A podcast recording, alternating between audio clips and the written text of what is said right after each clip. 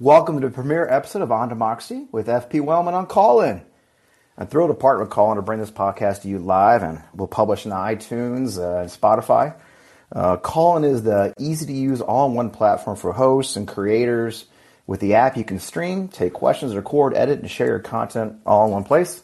I hope you'll download the app if you haven't already. Join us live like you are now to talk about our democracy, how we can all help move the nation forward. So I'm going to get on with the show. I'm so excited. Let's do this thing.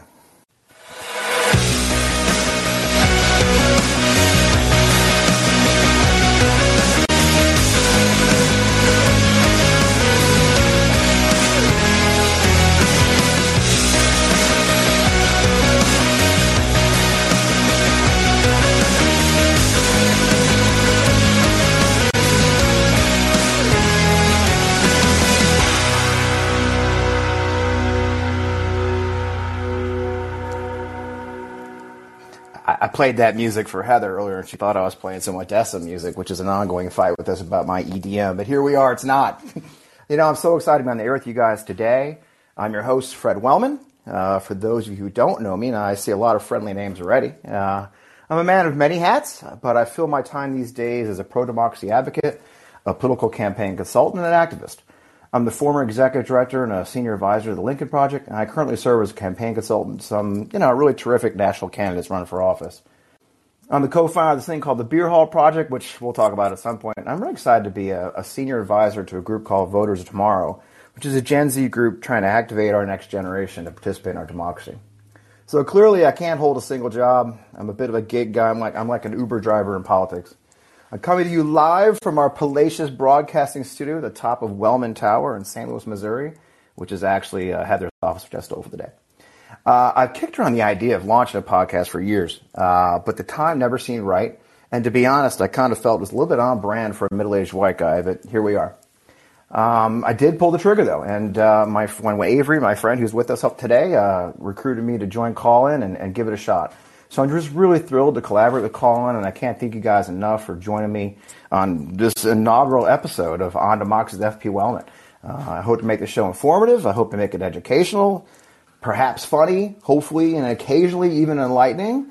If you know me at all, and I think a lot of you do, I, there probably will be some cussing. I now you know there's definitely going to be cussing. Uh, I actually wrote in the script, so here we are.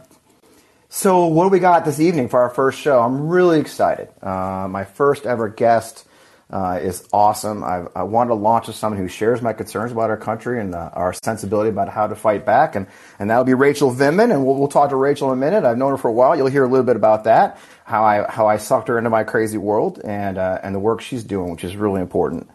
Uh, but before I get to chat with her, I, I got some stuff on my mind. You know, from the attempts by the GOP to divert our attention from the real issues we face.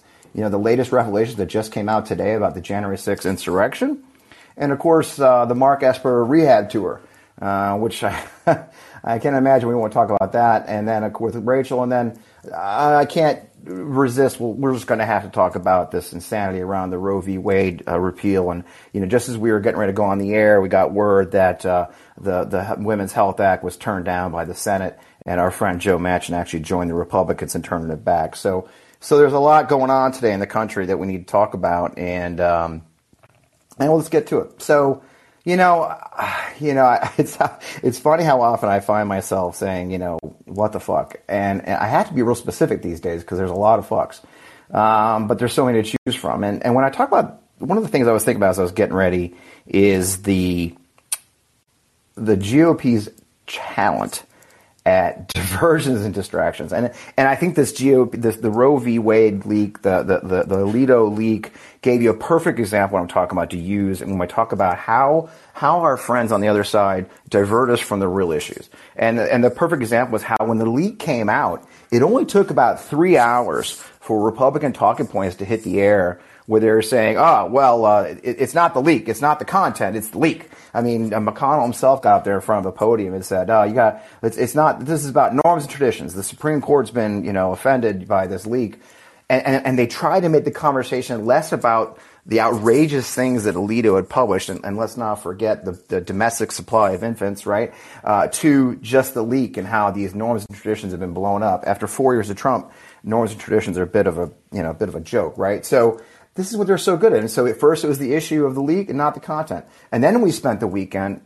For me, frustratingly, talking about whether it's okay to protest at the justice's home. And once again, our friends at the GOP jumped right on it to say, oh, this is outrageous. They're protesting. This is crazy. Again, the issue not being the angry people, especially women who are trying to save their own health care and the health care of the next generation of our nation.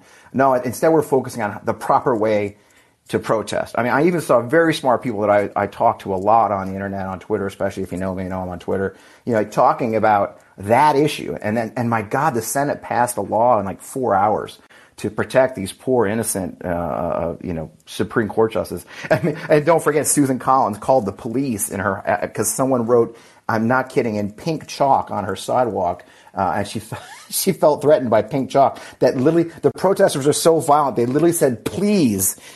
in their message to her to fight back for women's health. So we have got to do a better job of not falling for this. I mean, by the time the election comes around, it'll be whether it's, it's going to be the issue going to be people who are for protesting versus anti-protesting, uh, and that's not the issue. The issue is a woman's right to choose their own health care, a woman's right to choose her future.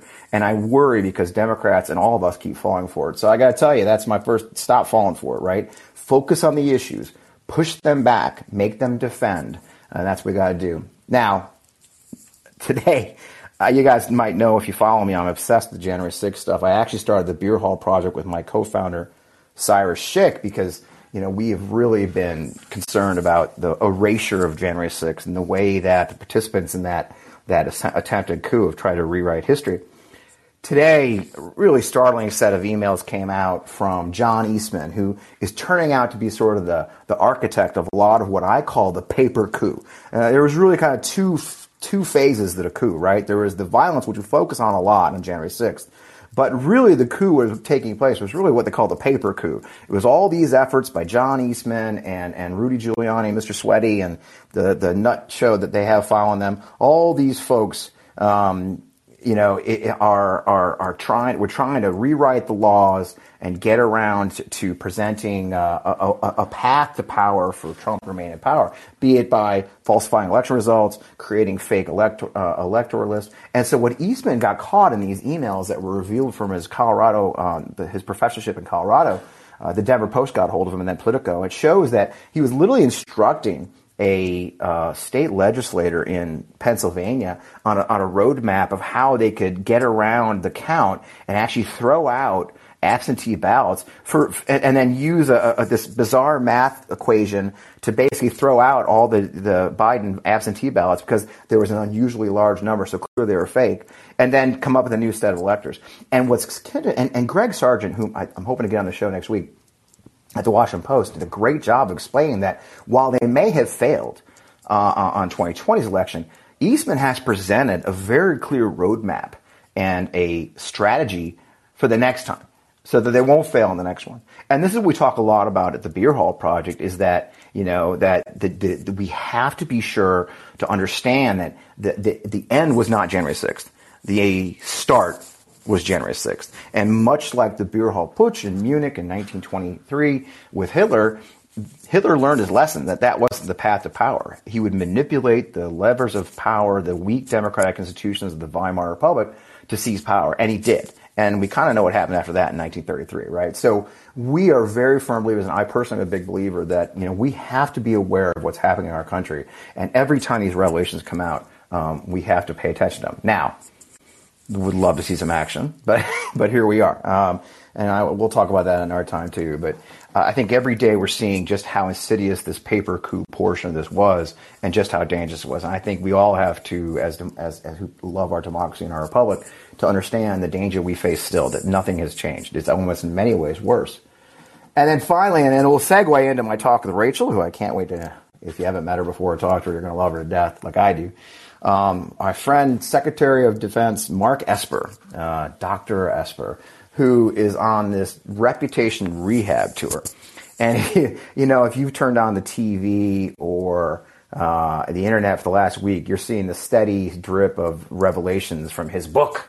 Uh, and his hero, his I was a hero reputation rehab tour. I mean, I got to tell you, it's it's quite an esp- escapade and uh, cleanup on aisle trader that uh, that he's executing, you know.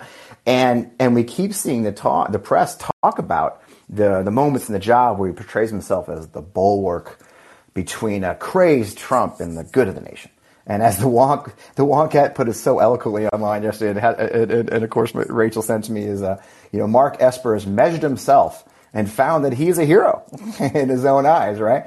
And we'll talk a little bit about his performance more with Rachel because she lived it. I mean, this is uh, there's there's something like ten pages in the book about what happened to Alex Vindman and and Rachel uh, as they went through what they did for our nation.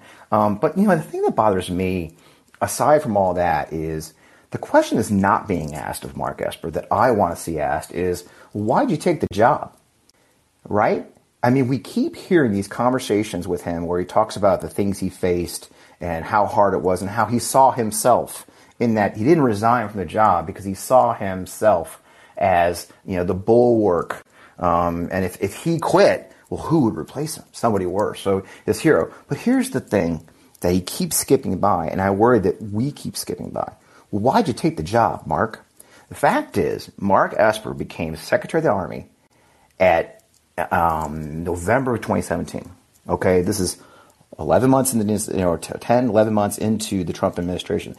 This is long after the July 2017 uh, issue of the transgender ban uh, by tweet. Okay, this is long after many of the more outrageous. This is long after the Muslim ban. This is long after some very outrageous things we knew already knew Trump was executing, but yet Mark Esper volunteered and took a role as Secretary of the United States Army and was in that job for a couple years before he stepped up to take over as Secretary of Defense. So while we could all fall for his bullshit, talking about what a hero he was, that he kept us from danger, got, the fact is he volunteered to step into the freaking arena, knowing exactly for whom he would be working, and yet still took the job. Why? Well, I mean, we know why. Blind ambition. I mean, let's not bullshit ourselves, right? Why on earth would a lobbyist for Raytheon want to serve as a Secretary of the Army for one of the most reprehensible people to ever serve in the presidency? It's good for him, right? And and so is getting his reputation rehabbed. So is selling books. Um, and so I, I am I'm dismayed when I see the political press, who I will give credit to. Many are holding him accountable. Uh, by the same token, a lot of our friends in the political press are also ignoring the big glaring question if it was so bad, why'd you take the job in the first place? Because you know what, you guys, I know a lot. I'm a former Republican. Okay, I was a Republican my whole life until, well, I would tell that story several times, until Trump showed up. And a lot of good friends I know wanted to serve in a Republican administration. And I tell you what, they didn't. They chose not to serve this president because they knew just how bad Trump was. Uh, people of honor chose not to serve a dishonorable person. Um, yet Mark Esper did. So anyway, I would love to talk to. We're going to talk to my friend Rachel about this. So our, our, our good our guest today is my good friend Rachel Vim, as I mentioned a couple times. Uh, her formal bio, because we've got to be formal. Rachel is an opinion columnist at USA Today and a member of the USA Today Board of Contributors. She's co-host of the Suburban Woman Problem pod- podcast and advisory board member for the Renew Democracy Initiative, which I'm a big fan of. Of course, she's married to retired Lieutenant Colonel Alexander Vindman, who we, we all have great respect for who participated in the first impeachment hearings of Donald Trump. And as a military spouse for many years, over 20 years, she lived in Germany, Ukraine, and Russia. She's served her country just as we have. She's an active parent, volunteered at daughter's elementary school. I, I know her daughter well. I've gotten a chance to know her uh, in Prince William County. The thing is, she's really try, found her voice as an activist, and, and honestly, she's just a plain-spoken political commentator on Twitter. You could follow her at NatSec Hobbyist, like I do, which is actually how we connected originally. But probably my favorite description of Rachel Vindman comes from that Wonkette article that I mentioned earlier about yesterday, which discussed the reaction to his rehab attempts. And uh, uh, Eugene Vindman had tweeted about it, but so had Rachel. And as the as the author of the article wrote, Rachel Vindman, Alexander's wife, was less restrained. and so uh, nothing describes my friend Rachel more than being less restrained than perhaps Alex and Eugene. And as Rachel said yesterday, those words will probably end up on her tombstone. So welcome, Rachel. I'm so excited to have you talk to us today. Uh, we've come a long way, haven't we? Uh, indeed, we have. And thank you for having me. This is Um, awesome. I already love this platform. This is, right? This is really great. I love the idea of it. And just sitting here on my sofa, um, like being able to chat and have a meaningful conversation. So without a lot of equipment, it's really great. Right? I love it. Too simple. Yeah, yeah, really good. Uh, so yeah, we, I mean, uh, so there, there have been a lot of times in the past, you know, almost two years, let's say year and a half, when I'm like, oh, we're gonna go meet someone, and Alex is like, do you, do you know this person in real life, or did you meet them on Twitter? And, and I, you were the uh, first person that we ever met that I ever met, but Alex and I met. Is that right? Yes, that I wow. met on Twitter. See, it turned out wow. well, so I, I had it no did. experiences. There There's you go. No well, reason to not keep replicating it because you've become a good friend. So there it is. There it is. And it's funny. And you had, of course, you guys had visited my my my daughter and her mom own a store yeah. in Virginia. And it's funny. So like, for you guys, what happened was was during the I think it was during the impeachment, just after Rachel. Um, y'all ordered online. It was during the pandemic. Y'all ordered online some you, from you the store. about it. Right, right. But I still ordered it to be shipped to me. I mean, I think stores weren't even open then. No, no, they were just doing takeout. Yeah, and for and for um, for some of my mom friends for Mother's Right. Day, and uh, great products. I never take a bath without one of the bath bombs. And, Excellent. Um, yeah, so Yeah, so my daughter sent me a picture. Yeah, my daughter sent a picture. Goes, hey, is this the Zinman? The? And I'm like, yeah, damn it. I said, you put a note in there, and and then I tweeted about. it. I said, hey, we love these folks, and then you reached out. I was like, yeah, this is me. I follow you. I'm like, oh shit, right? And uh, and the rest is history. And and you know, when Alex decided to retire, we uh, we did a very we did this very remember we did the subterfuge thing. Rachel and Alex came down to Richmond, Virginia to visit. We got the back booth at my favorite restaurant and and talked. I gotta tell you guys. So Alex and Rachel, now we've all seen Alex on TV. He's you know just remarkable and stoic, uh, professional the whole way. And then uh, stoic, you like that? That's pretty good, right? you know, I don't know. I, I went to college, uh, and and and then y'all come down, and here's Rachel, right? Who I've never, you know, Oklahoma girl, right? Redhead, you know, and and and remember we were sitting at that booth, and Rachel's talking, and I said, you know. I like you. you know, I like your. Vo- you've got a good voice, you know, because you were you were fired up. I said we got to find a way to work together. And this, of course, is July of 2020, or right before I yes, even it was joined. July of Right. 2020. I was And like a- I was going to get COVID. Right. Yeah, it was like I our first excursion. Everything about it. Yeah, I mean, Yeah. we hadn't Yeah. been out anywhere in months and months. Well, I'm honored you chose to come down and visit me in Richmond, and, and, and look where it left us. And you know, and, and, and of course, you were living. I mean, back to what we were just talking about as I, on my intro is, you know, at that moment, you guys were going through it. Yeah. You you had just decided to retire. Alex just decided to retire, dealing with Esper. I mean, I, I, you must be. It must just drive you crazy, you know. You know, it, it's been, you know, seeing what's going on with Esper right now. I know you've got some strong feelings about that. I mean, just pull the ripcord. I mean, Yeah, these I mean, books you know, they're all being rewritten, right? Yeah. How do you feel about that? It's- I mean, mostly it just really hurts because I try not even to think about it, to be honest. Like, I mean, I understand that it's necessary to work through feelings and think about them, but those were such dark days Yeah. and we're on the other side of it now.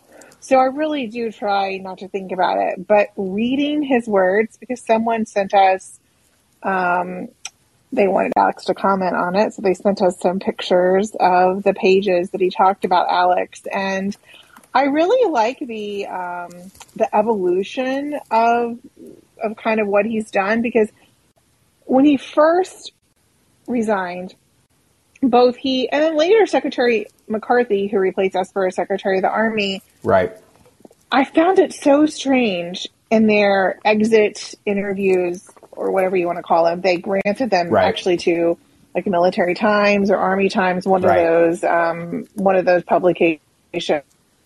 And they both specifically mentioned Alex, which I found odd because, and what they were doing was really trying to get a, ahead of the story and talk about how, what they did for Alex, because I guess they felt like we had, I don't know. I mean, that we had somehow tarnished it uh, or Right. misrepresented all that they had done for us. Again, that, and so what I tweeted yesterday, I think is really true. Somehow Esper is in this rehab tour that he's doing in his book. He manages to be both the hero of Alex's story and the victim because he was so disappointed in Alex retiring, feeling that he, he Right. felt, you know, the comments that Alex made. And I actually remember this the day after Alex retired, or sorry, announced his retirement. Um, he got a phone call from someone who I think is the person that, uh, if you in the book, there's he says there was a senior officer who was assigned to Alex. This person was not reachable. So Right. unless he had a specific message to give Alex, but if Alex, it was a one way communication and it was not Right. him checking on us regularly. It just was not the case. And um, he and he called and he was really upset. He was traveling with the Army Chief of Staff, General McConville.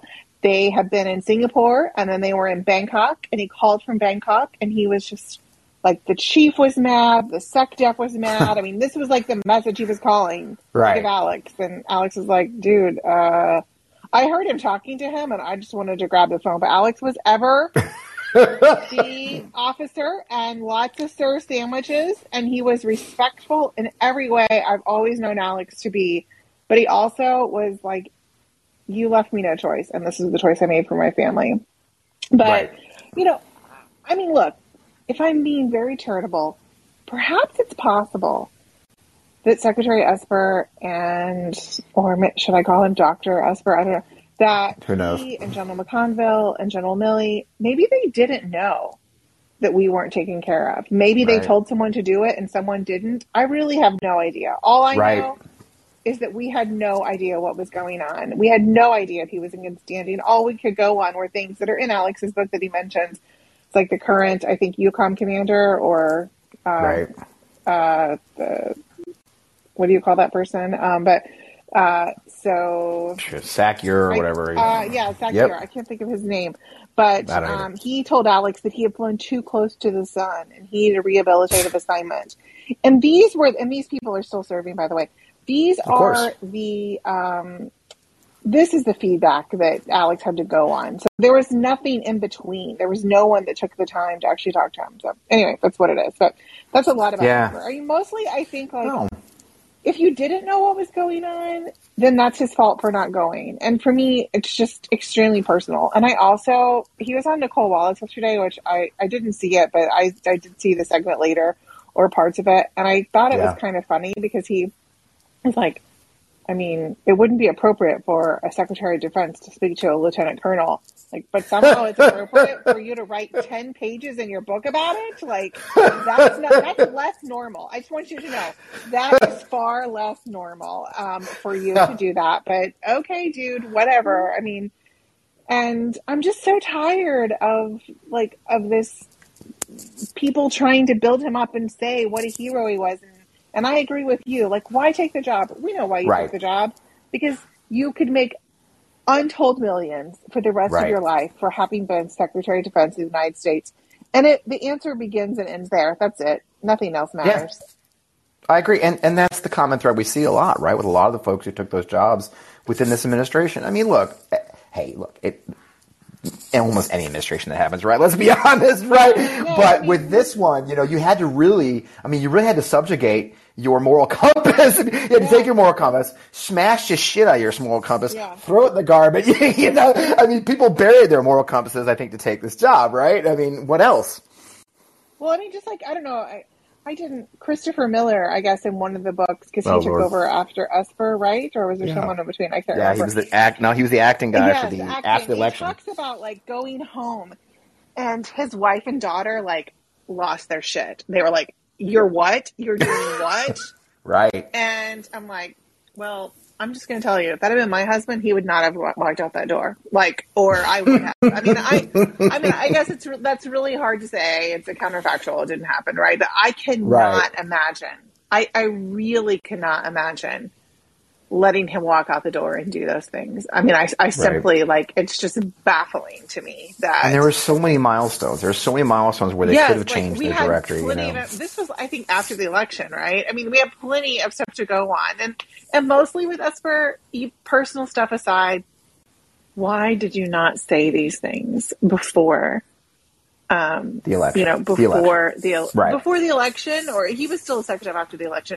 Why didn't you say it after January 6th? Like, or, you know, or just all these Anywhere. times when you should have said it. Yeah, Why and I think that's not? That's it, and that's a good segue into where I, I want to talk a little bit about us working together, the Lincoln Project. I think people might be interested in how that went about, but, but you know, at the Lincoln Project, I mean, we always said that our goal. Actually, Steve Bannon said it for us, God bless him, but he said that these Lincoln Project guys only need to peel off about three to four percent of Republican voters that had voted for Donald Trump to be successful. That's all he won by, right? In a few states, and so we always had that. We used to call the Bannon line at the Lincoln Project. We just need to peel off, and that's why I was brought on uh, in, in in August of 2020 as the senior advisor for Veterans Affairs, which is actually after we met. It was about two weeks after we met. Um, Yeah, I think I got the offer. Yeah, I think it. yeah, and so the um, the reasoning was that you know that's a big uh, uh, constituency for the Republican Party, which is you know veterans and military members and military family members. And, and I built the p- plan I had and the group I had, and I think there's even, maybe even some folks here on our today that were with us, and around the idea that I don't, I have to convince a lot of, of, of veterans and military members to change their mind, but just a mm-hmm. few three years. And, and if you Yeah. remember, one of our big thing, and, and that's why I brought you in, was to say, look, this guy doesn't share our values. You can be a Republican, but this man is not one of us, and and he does not share our values. He does not share our love for country. Yeah, exactly. And he's surely right. And I mean, remember this? Then we had all these And I things. happen. so the you know, story. You wrote the script, and Right. You know, and, and I told our story, and and then I did an interview with Brianna Keilar and told Yep. her story. And I think, you know, there, it's important as we start or talk about the Roe thing. I think um, Right. you mentioned we're going to discuss it. yes, ma'am. This is the important thing is is to tell the stories because you can talk about policy, you can talk about this, no one cares. Um, you know, Right. until you talk about like what happens when this policy goes into effect, what happens when someone does this thing. Yeah. And when it wasn't just um, you know, I, I was a military spouse for 15 years and moved all over. You know, I was got back from Moscow like a little bit late because of a delayed flight, and I didn't get to see my mom conscious before she passed away. I was in Kiev when my father died suddenly. Like, I, I mean, uh, all these sacrifices that I felt like I made willingly, happily. I, I, I was all in, you know, on Yep. on the mission, on the cause, on everything of being a military spouse, and that this was also my service. Um, you know, our family service, every and the sacrifices that we made, uh, and and then just to have it thrown away because um, because Alex stood up and said, "Hey, this isn't exactly right," and the way that, that Yep. they then handled it, and and I think that was the story that I told it. it you think it's us now. It is us now. But this could be anyone who stands in the way of these people. So don't, there's nothing unique about us. It will be, Right. this is the way these people operate. Anything that gets in their way, they just get rid of it. Right. And that's, you know, it's funny. So I, I was at the Lincoln Project. We'd done our first ad with, um, I did my first ad with Sully Sullenberger. Um, amazing, Right man. after the, yeah, oh my God. It was, I gotta tell you, it was, it's one of those calls, you call somebody and, and, and I, I emailed his, what, his assistant or like that and he called me that day and I'm like, oh my God. you know, Sully, you know, uh, my son Hunter was in the room with me. We were both like, oh my God. um, but, I, after that one, I said, you know, I, I knew you guys had you had a unique story, and by then I knew your story. You know, the story of the American family that had gone through this. Not, we, I think the public knew the Alex story, but what I was going for was the true story of what happened to an American family that did the right thing, and the most powerful man in the world decided to, uh, to take him out. Do you know that? I don't know if you, do you remember? Because I actually, I remember calling you Yeah. and saying Jeffrey Goldberg from the Atlantic. yes. um, this is actually kind of relevant to some, another part we're going to discuss is his he had written the story about the suckers and losers comment and Right. his family had to leave because they were being threatened it's Right. weird no republicans cared and i'm really shocked because Right. um, they didn't care they also didn't care about us um, also having facing threats and having to leave our house so it's weird Right. they really care about justice alito Right. and the peaceful protests outside other justices' house, but houses, but like no one cared about us or Jeffrey Goldberg. But I was Yep. like, this has to end. This is this is so stupid. It has to end. And I was just gonna like take my phone and make a video. And you're like, "How about we make a Lincoln project?" I, I could do that. Yeah. Um, but I mean, it's all together. Like it's it's all that that really pushed me over the edge. Not just like, what happened to us was the one thing, but you know, a lot of times journalists don't want to be part of the story, right? But they're drawn into it. I mean, I would think that Supreme Court justices also don't want to be part of the story. That's not their, they're not part of the court case, but they're the one who are saying ridiculous things like what he did in domestic supply of infants. Right. And, you know, this whole assault on everyone's rights. Um, right. Yeah. And so h- how do you think people are not going to react to this? That's idiotic.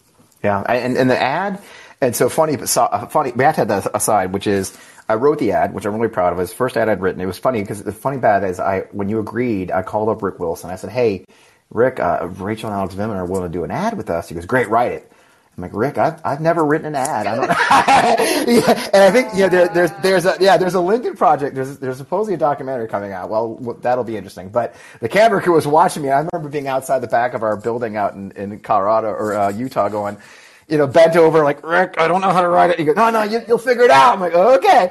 So I write an ad, and I, and it was good. And it was if you remember, I wrote it. So for those listening, I I wrote it in Rachel's voice. I, I literally my original script didn't even have Alex speaking, and there was two reasons for that. One. Rachel's voice is the unique voice in the story. The, the fact of America, a, a mother of a child and a, and a, a patriot, a military spouse who's gone through this but Alex, and we knew, and two, we knew Alex's voice. We've seen Alex speak. We saw him on TV. His story, we tell Alex's side of the story through the footage of his testimony and all. And then three, knowing Rachel and Alex, Alex is a freaking stiff, right? So, you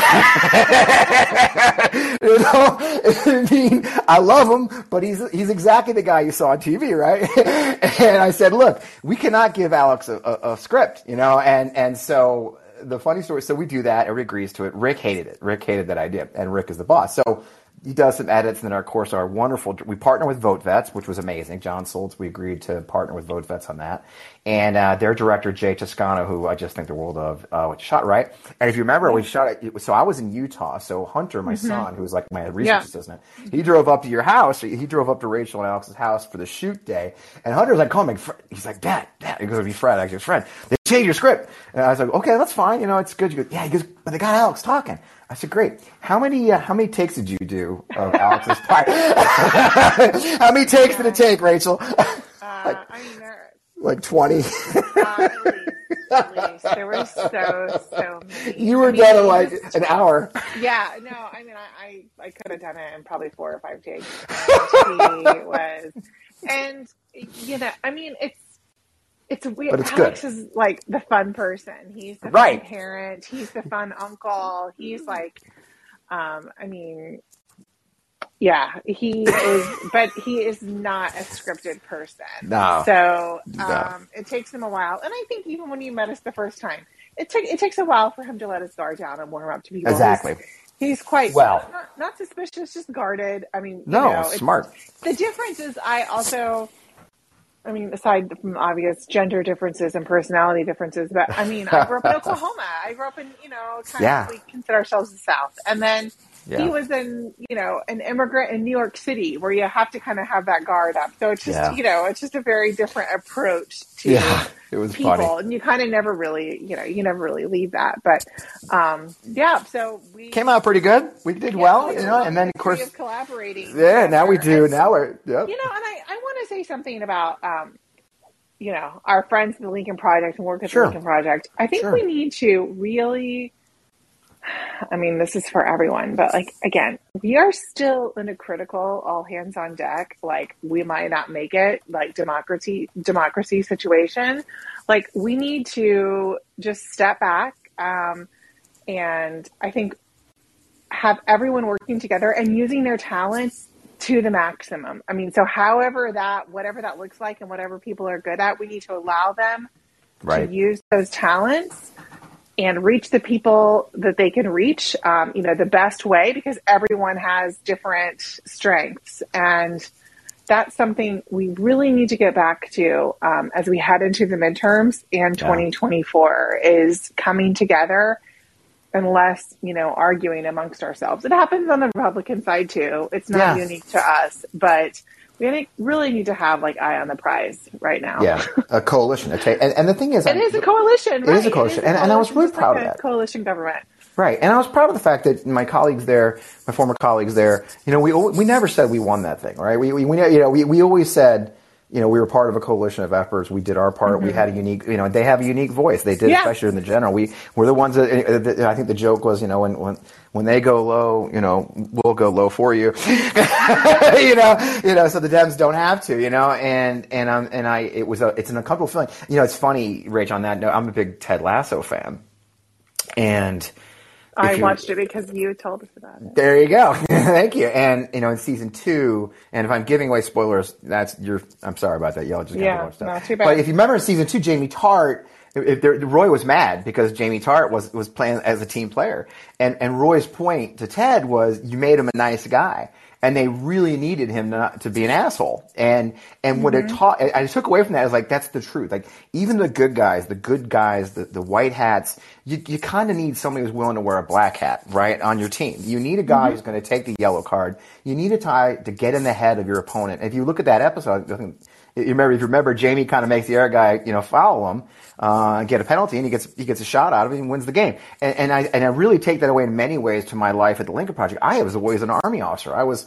I saw myself as the good guy. I kind of still do, but maybe I'm deluding myself. But, but again, in that case, too. Right, we were the we were the kind of the black hats of the team. We were willing to do the things and say the things that made our peers uncomfortable, and I think it still makes them uncomfortable. But but we had to say some hard truths, and and and, and my my ad because you remember I did the Sully, I did you guys, and then I did the one with Mark Hamill. So my ads were more of the warm and fuzzy ones, to be honest with you. But but we did some pretty hard hard things and said the, because I think it needed to be said, and it worked. We got Yeah. in the guy's head. So anyway, I think there's a lesson learned. It today. still does. I it mean, does. still It- it- we still said. need We it. Still need to say things. And actually, uh, we kind of need the Democrats in office to like be a little bit um, Well, there you go. have a little bit more of a killer instinct as well. Right? Like, Well, um, look what- it's, it's. Yeah. Look what happened yesterday. You know, uh, Jen came out and uh, uh, and she went hard when when they asked her about the the oh Yeah. you keep saying Rick oh, he said Republicans are against us and it was brilliant. She like opened her book. So well, let me read all these Republicans who support this. And and what was interesting about that, and there was a great point about it on Today Online was. What, ha- what happened yesterday is after her press conference, Fox News spent the rest of the day pushing, like fighting her, saying, "Oh, you know, Rick Scott's on an island by himself. He's that dork that nobody wants to hang out with." Because they got him for once. Mm-hmm. They had the Republicans Yeah. and the Republican propaganda machine having to defend for once instead of on the attack. And I think there's, I, I'm praying that they take that lesson and say, "Oh, okay." We got to push back and we got to hold them accountable. Again, those deceptive lies we've been seeing. No, it, bullshit. It's not the leak. It's the content. Now, before we get to that topic, I want I do want to talk about that topic as our third topic. Um, for those of you listening, your first time, I know you're new to new to Callin. Hell, I'm new to Callin, so bear with me. if you, we all are, except Avery. If you see Avery there, hi Avery, thanks for guarding me. Uh, you know, um, uh, if you if you uh, if you're new to it, if you want to ask a question, there's a little phone. There's a phone icon on your screen, and and you click that, and you'll go into the queue. And if we've got time, if if, if it's good, we'll, we'll we'll take a call, a couple calls from you guys to ask me or Rachel some questions. So if you're interested in that, just go ahead and hit that at some point, and we'll take your call, and you can talk. I'll have to unmute yourself when I call on you. But I'd love to, if you're interested, we'd love to have you um, chime in. I know I've got some friends here. Who I'd love to talk to you. Um, so uh, going that, so that ta- that point though, as you said, I mean, we had this, we just had this ruling or this loss. Uh, Manchin voted with the Republicans, uh, 49-51, and and so we're facing some real challenges. Now, you're on your podcast. You, it's called the Suburban Woman Problem. You guys focus on you, you and your colleagues. The three of you talk a lot about the, the issue. You're a former Republican. You know, I really wanted to chat with you around this league. Um, you know, I, I, this could be a bridge issue for Democrats and Republican women, right? I mean, we know there are Republican women who are who are pro-choice. Um, maybe they're very quiet about it, but we know it's just the percentage of Americans who support not overturning Roe v. Wade, which is uh by some measures 60% of Americans. There's no way those don't include Republicans. And Republicans, um, you know, what's your thought on the approach to that? I mean, do you think? I'd love to get your perspective on as we go into this cycle. As we're, I'm, as you know, I'm on a couple campaigns. I've got a congressional campaign, and I'm also helping a senator, a Senate campaign. How do you think people should be approaching this as as as, as someone in your position, as a woman who's been in this issue, you know, dealing with this issue? Um, yeah, I have a we were just talking about it today in group text, and we discussed it on our podcast this week. So at first, I was really part of my frustration and, and being upset after the initial shock of it was right. This is not going to matter in November. The economy, inflation, mm-hmm. and the crime crime rate are absolutely going to overshadow this because they right. will just message the heck, heck out of that, and that is something that people feel every day. Right. Um, now they don't know when to quit, and um, they just as they continue to kind of pass these bills and try to pass bills in places, and some of the candidates say things like, you know, that they want to really restrict access to birth, to birth control and make that, you know, a state issue, access to birth control. And um, as I shared on Twitter, like I actually had three ectopic pregnancies. Alex and I had mm. a really long and and sad uh, fertility history and yeah. um, journey. So, um, I I know what it's like to go and, and hope to see a heartbeat at six weeks. And um, then when I said that, people said that's not really a heartbeat. I mean, okay, I don't think go. that's the way we're going to win this. Okay, so I need you to keep those there you go. in, in, your head, please, yep. okay? But yeah. um, and and then you, you know I had a legitimate when we lived in Germany a legitimate emergency surgery for an ectopic pregnancy. I arrived. I thought I was having a miscarriage. I arrived at the doctor's office, which was in a hospital. It's a very German thing to do. And right. within 30 minutes, I was just there, like a routine to make sure I was, you know, having a miscarriage nor- normally, naturally. And within 30 minutes, I was in the emer- I was in the operating room. So mm. I wouldn't have time to go to another state if I were in a state that didn't allow for removal of an ectopic pregnancy, if that was considered an abortion.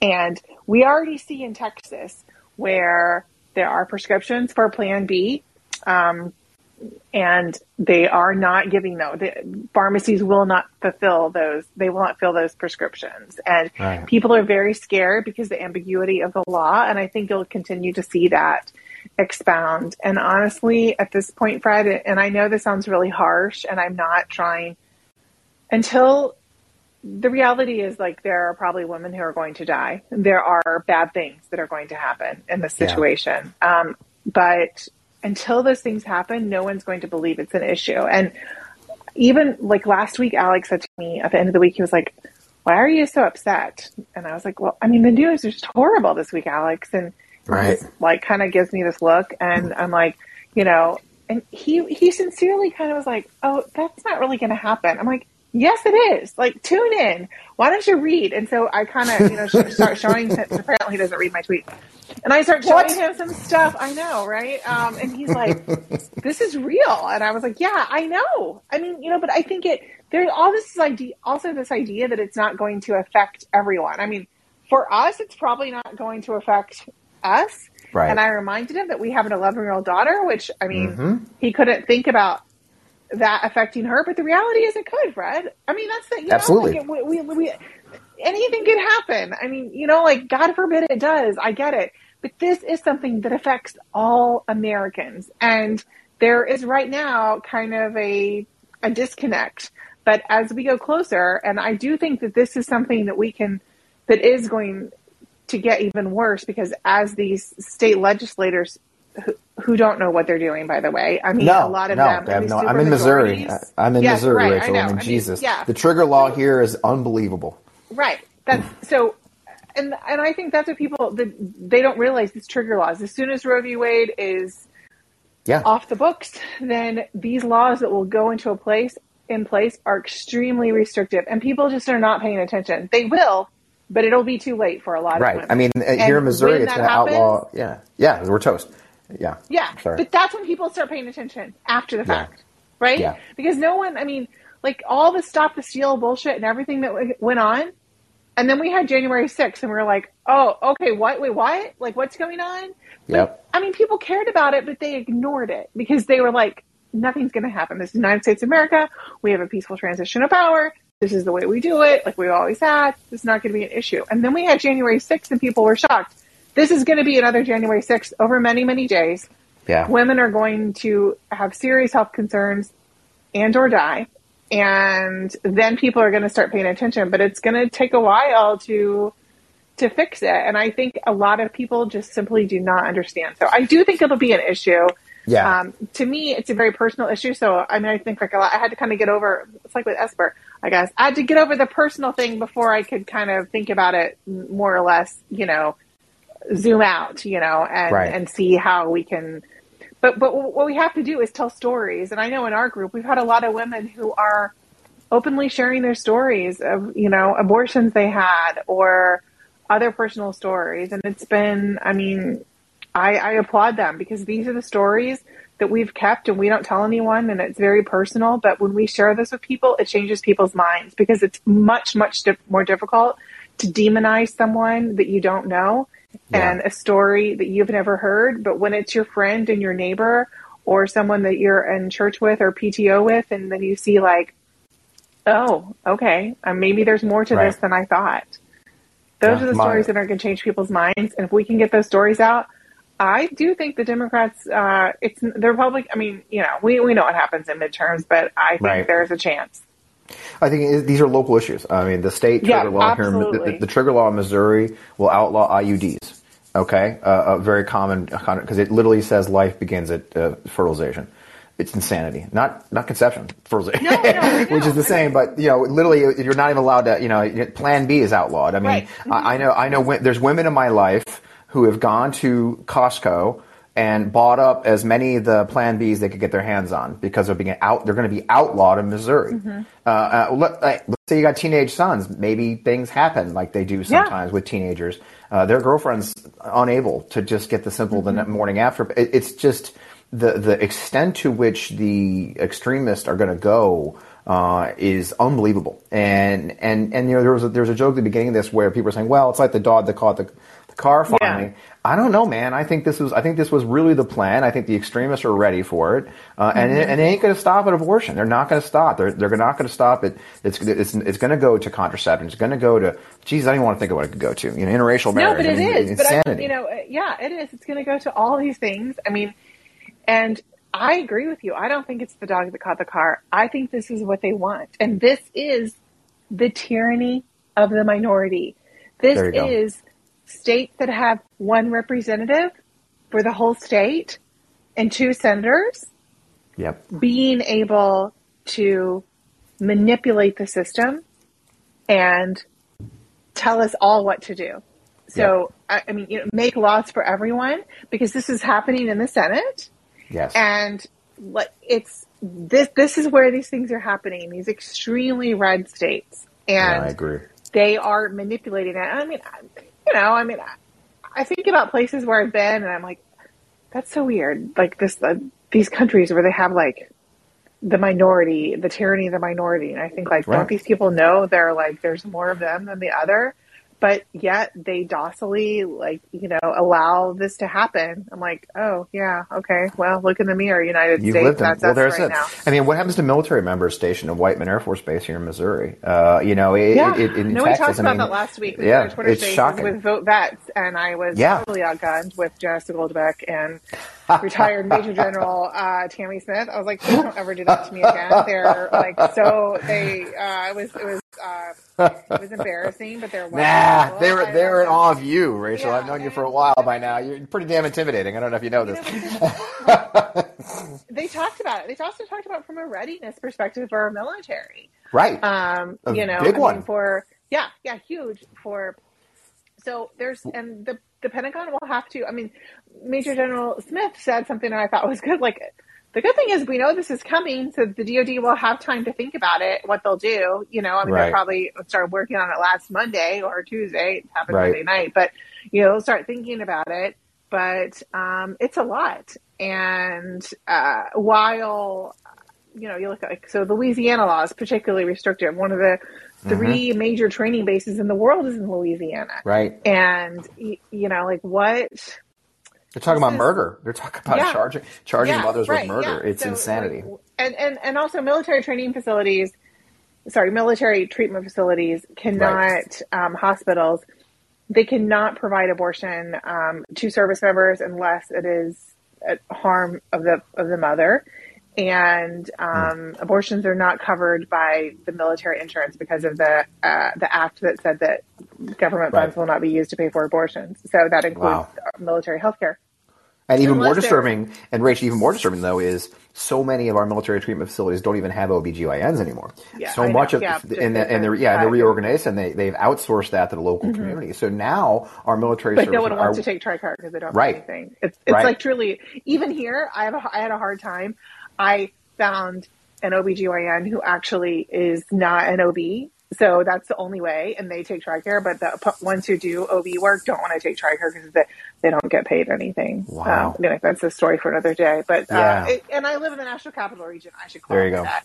Right. So I live in like where a, a ton of people live, and uh, military members and retired military members and people who have this insurance, and the doctors are like, "No thanks, we'll just take all the other patients," and so they're saying no to a bunch of people.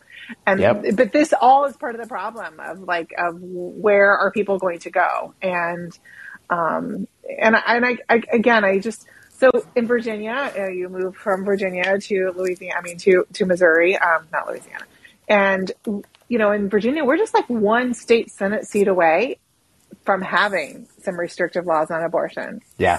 so I that's another thing it's like I just donated to Louise Lucas. I just, I just, I just bought a Louise blue vest. Uh, I'll tell you what. And I live in Missouri, but I'm so, I'm support Louise Lucas. If you guys don't know, is the the, the president of the Senate in amazing. Virginia. Yeah, I love Yeah. her. And I mean, she's telling the story. Like, good for her for saying it because She's it. these people need to realize that. Like, you're going throughout your day and you're worried that gas prices are high, and I get it. Gas prices are high, and I hate it too. But um, That ain't know, it, Chief. we've got to right? work on that. Like, we've got to work on that. But it cannot be the only thing we think about. We've got to think a little bit, you know, forward. Um, look towards the horizon and not just like what's in front of your nose. Great. Hey, look, I, I want to take some calls because we have time, and Okay. I see Connie is in line. Connie, I'm going to bring you in next. Maybe you can ask a question, and would love to hear from you. And go ahead, just unmute yourself, Connie. You're all set. It's the bottom. There you go. All right, thank you. It's nice listening to you, Fred and Rachel. and uh, Rachel, I have I fangirl you. Can't wait to talk to you and meet you. um, so when I watch all these different things unfold, a lot of times people just say you got to vote. And looking at what's happening where I'm at in Ohio and the gerrymandered maps, the constitutional amendment that says you got to fix the maps, the Republicans stalling, stalling, stalling to the point where the federal court says, well, if you don't have new maps, then you got to go back to the old gerrymandered, unacceptable maps. How is voting going to really fix it? If they're not even working on behalf of the people, the will of the people, it feels very hopeless. Help me not be hopeless. Great. You know, I'm Great gonna question. uh, I'm gonna answer something, and then I'll let Freddie answer it. I'll say it quickly. Is um, we were at the Tucson Book Festival, and someone asked my husband this question, and it was on a panel. And at first, he punted, and he let someone else answer first, and he gathered his thoughts. And I thought his answer was really good. He said, "You know, I've lived in countries where your vote doesn't count, and we're not there yet.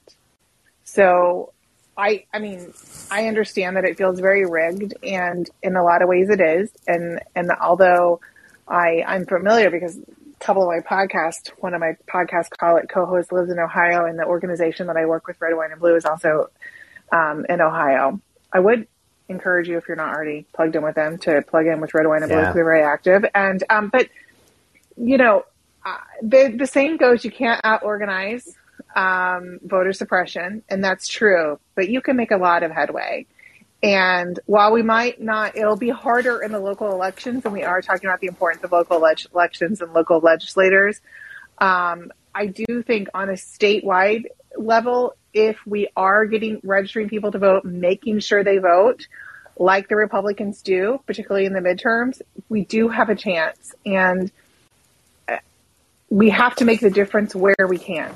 Um, and I do think that it's still possible in the Senate race. Um, and if JD Vance doesn't, you know, inspire you to go out and work every day on electing Tim Ryan, then nothing Oh. ever will. I think you know that. And then, um, y- you know, for for the House race, you know, wherever you are, um, if there is someone running, you know, and and I just encourage like basic conversations, talking about the issues in a rational way with your neighbors, with your friends, And because you have to, a lot of these people are just getting their news from one source like Fox News or Facebook. And I spend a lot of time with some of my friends just dispelling that stuff. And they're not really taking it in, but they're taking it in, you know, very kind of um, superficially, but it still yeah. gets in their head and they think about it. What do you think, Fred? That's a great question. I, I think he nailed it. I, I, I, was just actually talking to a, a guy who's running for state senate here in Missouri just this morning over coffee, and obviously Missouri is a super major, super minority state for Democrats. Um, mm-hmm. Our friends Republicans have all but two to one us out here, and I think there's two things. One, I, I, I, did, I, I actually will push back saying that we are voting. You, hear, I hear that a lot from Democratic voters. Like, well, we voted and you guys aren't helping us. Well, the truth is, if you look at Virginia and, and, and Rachel, you're in Virginia, a lot of people saying, oh, well, CRT is why he didn't win or all that. No, in the end, what happened is it's very clear what happened in Virginia. First of all, the youth vote fell by like 30,000 votes from mm-hmm. 2020 yeah. to 2021. So people stayed home. Mr. McAuliffe, God bless him, ran a shit campaign. I mean, I'm sorry. There's just, he, he, he completely ignored rural Virginia. So look, if you've got a 37% uh, district in, in rural Virginia or rural Missouri, and it's only 37%. That's the best we can get we ever got with 37% Democrats. But if you don't bother campaigning or motivating those 37% of, of, of, citizens who are Democrats, and only 20% of those 37 even vote, you lose a statewide race, which is what happened to Terry McAuliffe. He decided mm-hmm, to write mm-hmm. off a big chunk of Virginia, yeah. right? And, and, and, and Dem stayed home. And he lost by a slim margin because he was, he just thought he was going to win, right? And, and so I, I, would argue that maybe we aren't all voting when we say we are. We do outnumber them at this point. We know that nationally mm-hmm. we do. Now, the Republicans are very, very good at gerrymandering. They're very good at voter suppression. They're very good, and they're doing a very concerted effort right now since 2020. Um, I think 14 states have passed laws restricting it. I'm working yeah. on a, Working on a campaign down in uh, Georgia right now. We keep getting messages. Early voting is going on right now in Georgia for the primary, and I'm getting messages regularly from voters who are going in to vote and they've been removed from the rolls, just randomly removed. So, so there is an active effort by the Republican Party to suppress votes. But I, you know, I'm an old old veteran, you know, and and and, and I, I believe there's one of the things we use in counterinsurgency is the ink spot strategy, right? If you remember this from the early days of Iraq, I'm sure you're all, if, you, if you're around then, is the idea that I secure an area I, I put in um, a good support for the local civilians. I put in local indigenous uh, security forces, and then I gr- that's a spot, right? And then I do another city. I grow a spot, and I grow another spot, and I connect to those spots, and eventually the whole country is green, right? And, and this is literally what we were doing in Iraq in 2006. I actually um, worked on this strategy with um, reporters would ask me all the time, you know, Fred, when is the Iraqis going to take over their country? When do we leave? And I would show them the map of where Iraqi military forces controlled their districts. And I'd say, well, when this map is all green, we out. And, and I think in many ways we do have to take that attitude with, with our democracy. We're going to have to grow. We've got the ink spots, say, in, in, in your city, in, in, in Ohio and you know, Cincinnati maybe or in Cleveland, the cities, we're going to have to work very hard to activate our peers, activate our, our, our, our Dems to come out and grow their ink spots in the places. I was talking to this gentleman today. His, his, the, the, the, the train wreck that is the Missouri Democratic Party, I'm sure I'll pay for this, is just an absolute embarrassment. The, the, they're so busy stabbing each other in the back. Uh, saint mm-hmm. Louis people don't talk to Kansas City people. Springfield people are doing their own damn thing. No one in between can figure out what the hell's going on. And, and it's, if we don't get our shit together as a, as a party and as activists and bring our friends to the polls and make sure we're actually getting out the vote, then you're right, voting won't matter. But I do believe we're we're assuming a lot when we say that people just we're, we're going to lose. I, I do believe I understand your frustration, Connie. I do, but I do believe that there are more of us than them, and that if we get our stuff together, we organize, we get our friends to vote, we, we work with campaigns. And by the way, it's not just voting. You can you can volunteer the local campaign.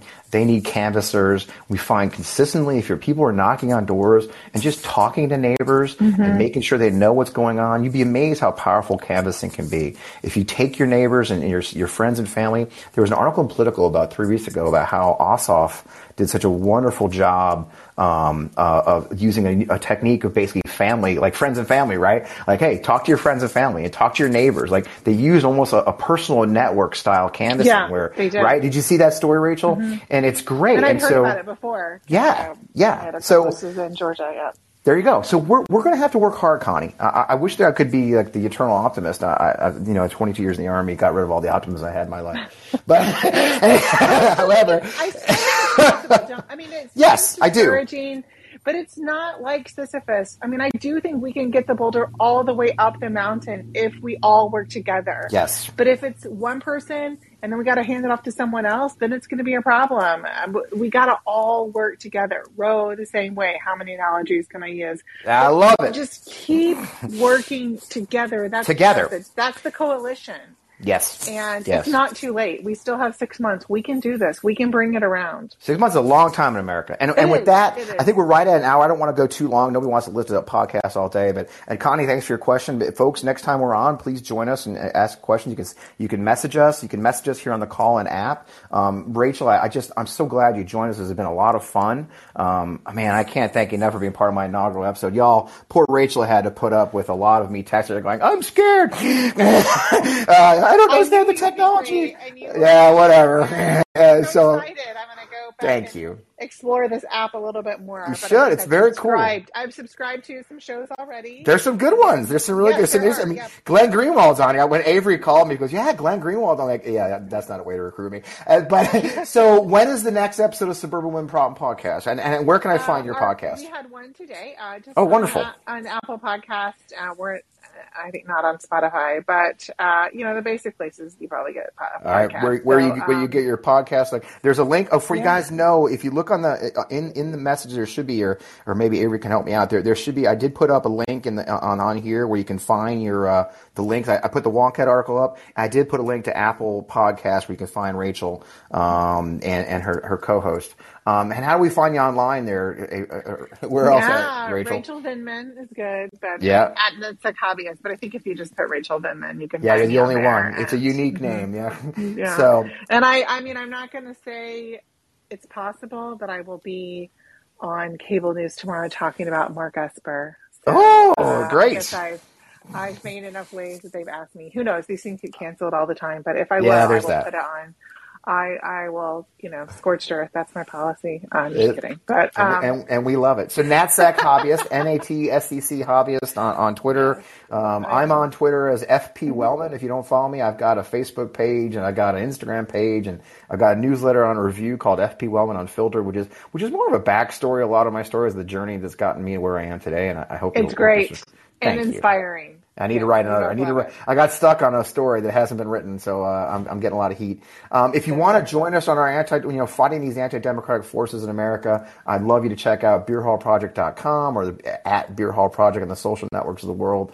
This podcast is live on Callin. Um, we're since we're new, we're figuring it out. I'm I'm, hope, I'm, I'm looking at Tuesdays and Thursdays. We'll get this up and running um, about this time, and, and we'll play with it a little bit as we figure out the best time to get as many folks to join us. Uh, we will publish on Apple and Spotify when we're all done here. And if you like the show, I hope you'll give us a good review. Uh, if you didn't, I hope you forget it ever happened. Uh, and uh, and we'd love to have you join us. Thank you so much for joining us on on the very first episode of On Democracy with FP Wellman. And uh, we're turning our regular scheduled times here next week. And thank you for all your support. And I see a lot of friends in the chat here. Um, thank you so much. And you know what? what? Have a great night. Look, keep up the fight, folks. We can do this. Mm-hmm. It, it, uh, it, this is our democracy's at stake, and all of us are in the fight. So uh, let's do it together. So thank you so much. Have a great night.